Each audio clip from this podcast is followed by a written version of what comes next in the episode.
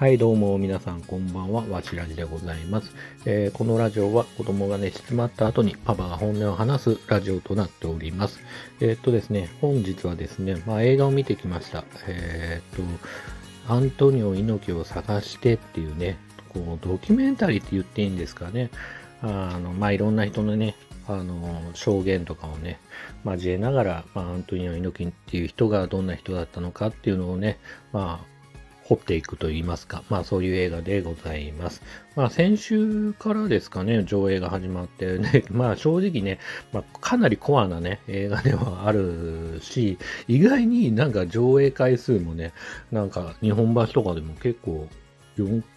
何回やってるの？結構ね、回数やってるみたいで、まあ、正直思ったより拡大ロードショーしてんなっていう感じもあるし、まあ正直夜見に行ったんですけど、お客さんはまあ10人いたかな、いないかなぐらいのね、感じで、お客さんは正直、まあ、えーと僕が見た回に関しては、まあ入ってなかったかなっていう印象ではあります。ただね、映画としてはすごくね、あの、すごく、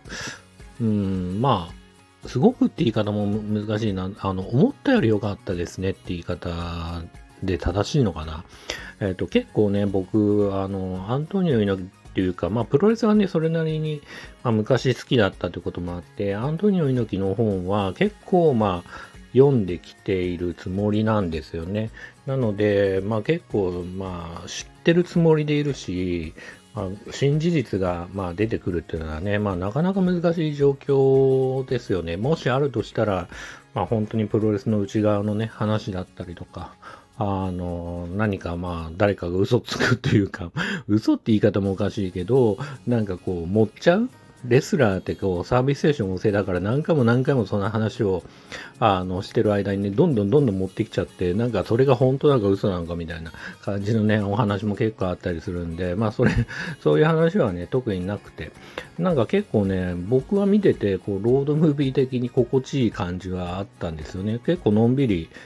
してると言いますか。まあ本当に情報が欲しい人だったら、まあアントニオ猪木の本を読むべきだし、あの、まあインタビューなりね、そういうものをいっぱいね、まああの、見た方がいいと思うんですけど、そういう、まあそれなりにアントニオ猪木がどういう人だったかっていうのは、まあわかるエピソードもいっぱい入ってはいるものの、まあさっき言った通り新事実があるわけでもなく、結構まあ、えっ、と、様々な、まあ関係者の証言の中には、まあどうしてもね、こう、上映時間ちょっとわかんないですけど、2時間にね、収めるっていうのはすごい難しいんで、まあ、ポイントポイントいいこと話してるなって感じがするんで、まあ、うん、そうね、まあそういう発見はなかったけど、心地いい映画でもありました。で、まあね、一番気になったのは、結構レビュー見てても、映画のフィルマークのレビュー見てても、結構、まあ、何人かの人が書いてたんですけど、まあ、正直ドラマパートのところはいらなかったかなって思いますね。ドラマパートが、あの、3回ぐらいあって、えっ、と、僕はね、その、3回あったんで、そういうのがあるって知らなかったですけど、まあ3回あったから、まあ結構2回目、3回目って出てきた時はもういいよと、もうここスキップしたいなみたいな感じは正直ありましてね、こう、やっぱりそれだったらよりアントニオ猪木の身近にいた人のは、まあ、なんつうの、そういう話を聞いたりとか、それに交えた、まあ、それに関係した、まあ、映像を見るとか、まあ、そういう方がね、こう、いいなっていう感じもあるし、まあ、それによって深掘れる、まあ、僕、まあ、なんつうかな、あの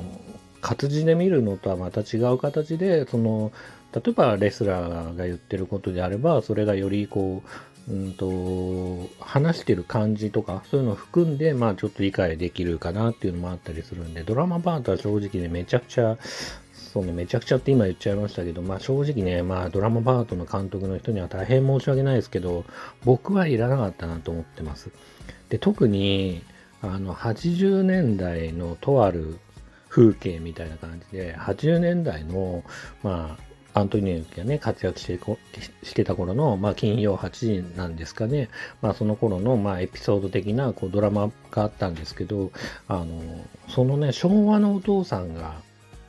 昭和のお父さんですよ。まあ、80年代のね、まあ、そういうお父さんが、リベンジって言葉を使ってて、俺すげえしっくりこなかったんですよね。なんか多分ね、リベンジっていう言葉とかが、こう、普通に使われ始めたのって、だまあ、K1 とか、まあそういうものが流行り始めた90年代入ってからじゃないかなって感じがするから、昭和のお父さんが、あのー、アントニオ猪木が、まあ、ハルク・ホーガンにリベンジするっていうのは、リベンジって言葉をね、使ってることですっげえ違和感感じちゃって、もう、ドラマに全然集中できないんですよね。そういうね、細かいところね。うん、電話帳なしで本当に友達の家電話できんのかなとかね、今の携帯と違うから、あのね、電話帳を見て子供は電話するんじゃないかなとか、そういう細かいところがね、すげえ気になっちゃって、あの、本当ドラマバーナ、まあね、ちょっとなんで、まあちょっと我慢すればいいだけなんですけど、まあも、もしね、こうね、まあ、あの、動画配信とかで見れるようになっても、その部分はね、めっちゃ飛ばしたいなっていう感じもするし、申し訳ないですけどね、ほんとね。うん、まあ、するかな。ただね、ドラマパートで言うと、まあ、あえてフォローさせてもらいますけど、3つ目のドラマは、まあ、それなりに泣ける感じもするし、自分がね、年代的にも、あの、重なる部分もそんなないですけど、まあちょっと感情移入できる部分もあるし、まあアントニオ猪木ってそういう存在だよねと、みんなに勇気を与える存在だよねって感じもするんで、まあちょっとね、まあまあ良かったかなって感じはします。あとドラマパートのフォローをね、一応しとかないと申し訳ないんで、させてもらうと、あのドラマパートに出てくる、あの、なんだっけ、シニポプレス田口と後藤はそれなりに演技うまかったっすね。それがね、まあ、それも気になっちゃいますけどね、うわ、プロレスラー出てるじゃん。あそこそこ演技できるじゃん、みたいな感じも、まあ、もうノイズが多すぎて、もうわけわかんないですよね。うん。なんで、まあそうね、ドラマ、でね、やっぱりね、ドラマの部分をこんな言うんなんですけど、あの、ちょっと前にね、読んだね、あの、プロレスラーの田尻、海外でも WWE とかでも活躍した田尻の本を、選手の本をあの読んだ時に、プロレスっていうのは、まあ本当に小さな小さなこのリアリティの積み重ねによって、その試合がより現実化のような感じとか、よりリアリティのある、まあ、あの格闘技ではないし、ショーなんだけど、そこの部分を誇張しないで、まあ誇張する部分もあるんだけど、こう小さなね、積み重ね、リアリティの積み重ねが、このリア試合のクオリティを、まあ、なんていうかな、作っていくといいますか、あの、感じっていうことを僕は学びまして、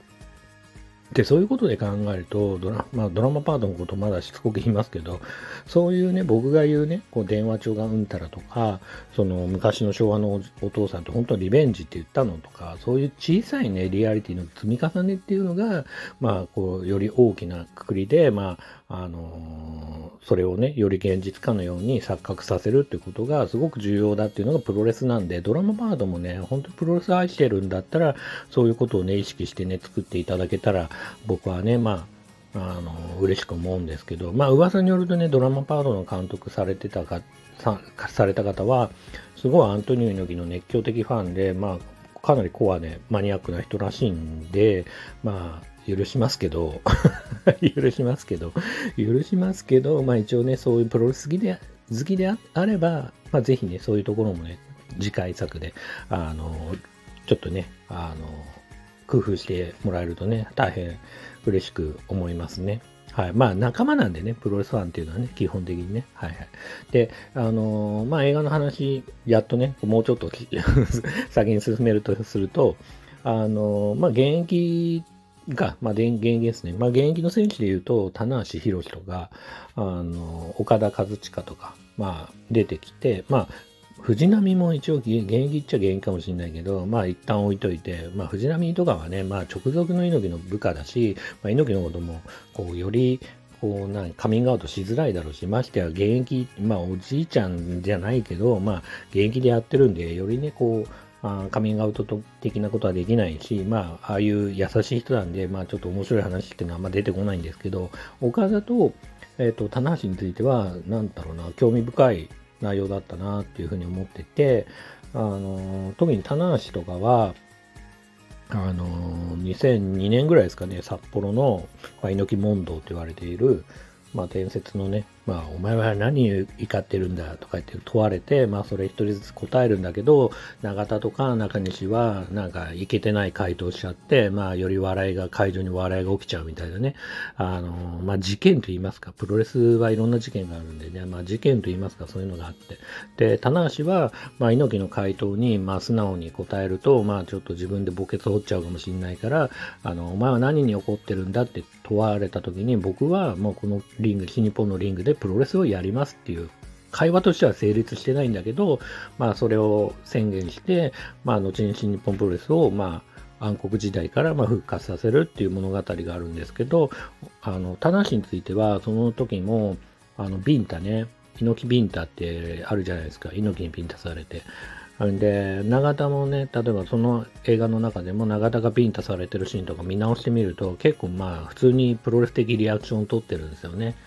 うん、痛そうにしてるって言いますか。で、それに対して、あの、棚橋は、ビンタされて、えっ、ー、と、ビンタされても痛がる素振りもあんまり見せずに、リアクション取らずに、あのただただ猪木を睨み続けるっていうね、ことをやっていて、まあ、ささやかな抵抗だったし、まあ、当時の僕とかも、それをあんまり注目、まあ、僕その、その札幌のね、DVD 持ってたんですけど、まあ、それをね、あんま注目することもないレベルの小さな出来事だったけど、今見直してみると、その、あの、棚橋がね、こう、猪木を睨みつけて、で、この映画の中でも語られてますけど、あの、新日本プロレスの髪の毛のね、にある新日本プロレスの道場にずっと飾ってあったアントニオ猪木の看板を、あの、棚橋がね、まあ、外すという。うん。まあ、外すっていうことがあって、で、まあ、2010、正確に言うと2013年ぐらいなんですかね、岡田和親が、まあ、新日本プロレスに凱旋帰国して、あの、しあの新日本ブームと言いますか、ブーまあプ、ロレスがね、まあ、また人気が復活して、プ女子って言われるような、新たな新しいファンもどんどんどんどん獲得していって、まあ、売り上げもね、どんどんどんどん上がっていってっていうね、あの、状況になるんですけど、まあ、その看板のを外したよって話とかも、まあ、改めてね、棚橋の口から、えー、聞けたりとか。で、あとは、あの、その看板をね、今、改めて髪の毛のその道場に、まあ、新日本プロレスを作った人はアンドニオ猪木だし、まあ、そういうイズムっていうのも、まあ、改めて引き継いでいかないといけない部分もあるみたいなことを、まあ、若い子にも知ってもらいたいって気持ちもあって、棚橋と、まあ、あの、クリームシチューの有田がね、まあそこで、まあ対談的にちょっと話してるんですけど、その流れで、まあ新日本プロレスの道場に再び、まあ猪木の看板、あ、看板じゃないな、そのパネルといいますか、それをね、あの、もう一回つけるっていうね、あの、流れもあって、なんか僕はそれを見て、まあ今のプロレスっていうのは正直猪木、アントニオ猪木が現役でやってた頃と比べて全然別物だし、もうはっきり言って別次元というか、それは進化もしてるかもしれないし、まあ逆に、なんつうかな、まあ怒りとかリアリティっていう部分からは遠く離れていって、また別のファンタジー色の強い、まあプロレスになっていって、まあなんつうかな、アントニオ猪木の、こう呪縛みたいのが、あの、なくなったっていう意味では、まあもう一回看板つけても、あの、そのコンプレックスとか、こう、なんつうかな、コンプレックスって言わないかな、まあその、昔だったら、まあ、アントニオ猪木のモノマネをしないといけないとか、闘魂伝承しないといけないとか、そういうしがらみとかいろんなものがあったけど、今はそういうところから、あの、現役の選手たちは自由になって自由に表現できるようになったからこそ、まあ、このアントニオ猪木っていう人をもう一度ね、知ってみるのもいいんじゃないかって感じはするんで、まあ、その、今のプロレスに対して誇りに思ってるんだと思うんですよね。今も負けてないぞっていう。まあ、そういう意味で棚橋は、まあ、過去には猪木のそのあれが、まあ、ちょっとめんどくせえなとかあ、いろいろあったと思うんですけど、今はそういうしがらみとかそういうものから解放されてるんで、まあ、改めてアントニオ猪木っていうものを、まあ、受け入れていくっていう流れもあるのかなと思ったんで、まあ、それもすごい興味深いなっていうふうには思いましたね。で、あの、さらにね、海野っていう、その、今活躍し始めてるっていうか、まあ将来のね、新日本プロレスのエース候補である海野っていう人も一緒に棚橋とご飯食べてるシーンがあって、で、まあ、お前は何に怒っているんだみたいな感じで、まあ、過去にね、棚橋が問われた、まあ、猪木から問われた、質問された内容をもう一回、まあ、シャレ的にね、えー、質問してみると、海野の回答が、僕は何かあんまり何かに怒ってる怒りとかあまりないですと。うん。で、あるとしたら、プロレスをみんなに知ってもらって、もっともっと広げていきたいっていうことがあって、まあ、こういう目標とこういう目標がありますって話になって、怒りに対して怒りがないっていうね、昔の選手は、まあ、お前怒ってるかって言ったら怒ってますよとかで、無党に怒ってますとか、上にいる人たちに対して怒ってますとか、いろいろ回答してる中で、あの、海野は、まあ、そもそも怒ってないとね。それは現代一個ですよね。で、アントニオ猪木っていう人は知らないけど、僕は棚橋さんに憧れてプロレスに入りましたっていう話してたんで、まあ今のね、若い選手とかは、まあアントニオ猪木っていう人をね、まあ偉大なる、まあ、スーパースターでありながら選手ですけど、まあそういう人を知らないまま、まあプロレスラーになってっていうところもあるんだなっていうこともね、改めて知れたなというふうには思ってます。あ、あと、まあ、棚橋が睨みつけたって話にちょっとね、話を、あのー補足というか、まあ、追加すると、あと、アントニオ猪木に直接睨みを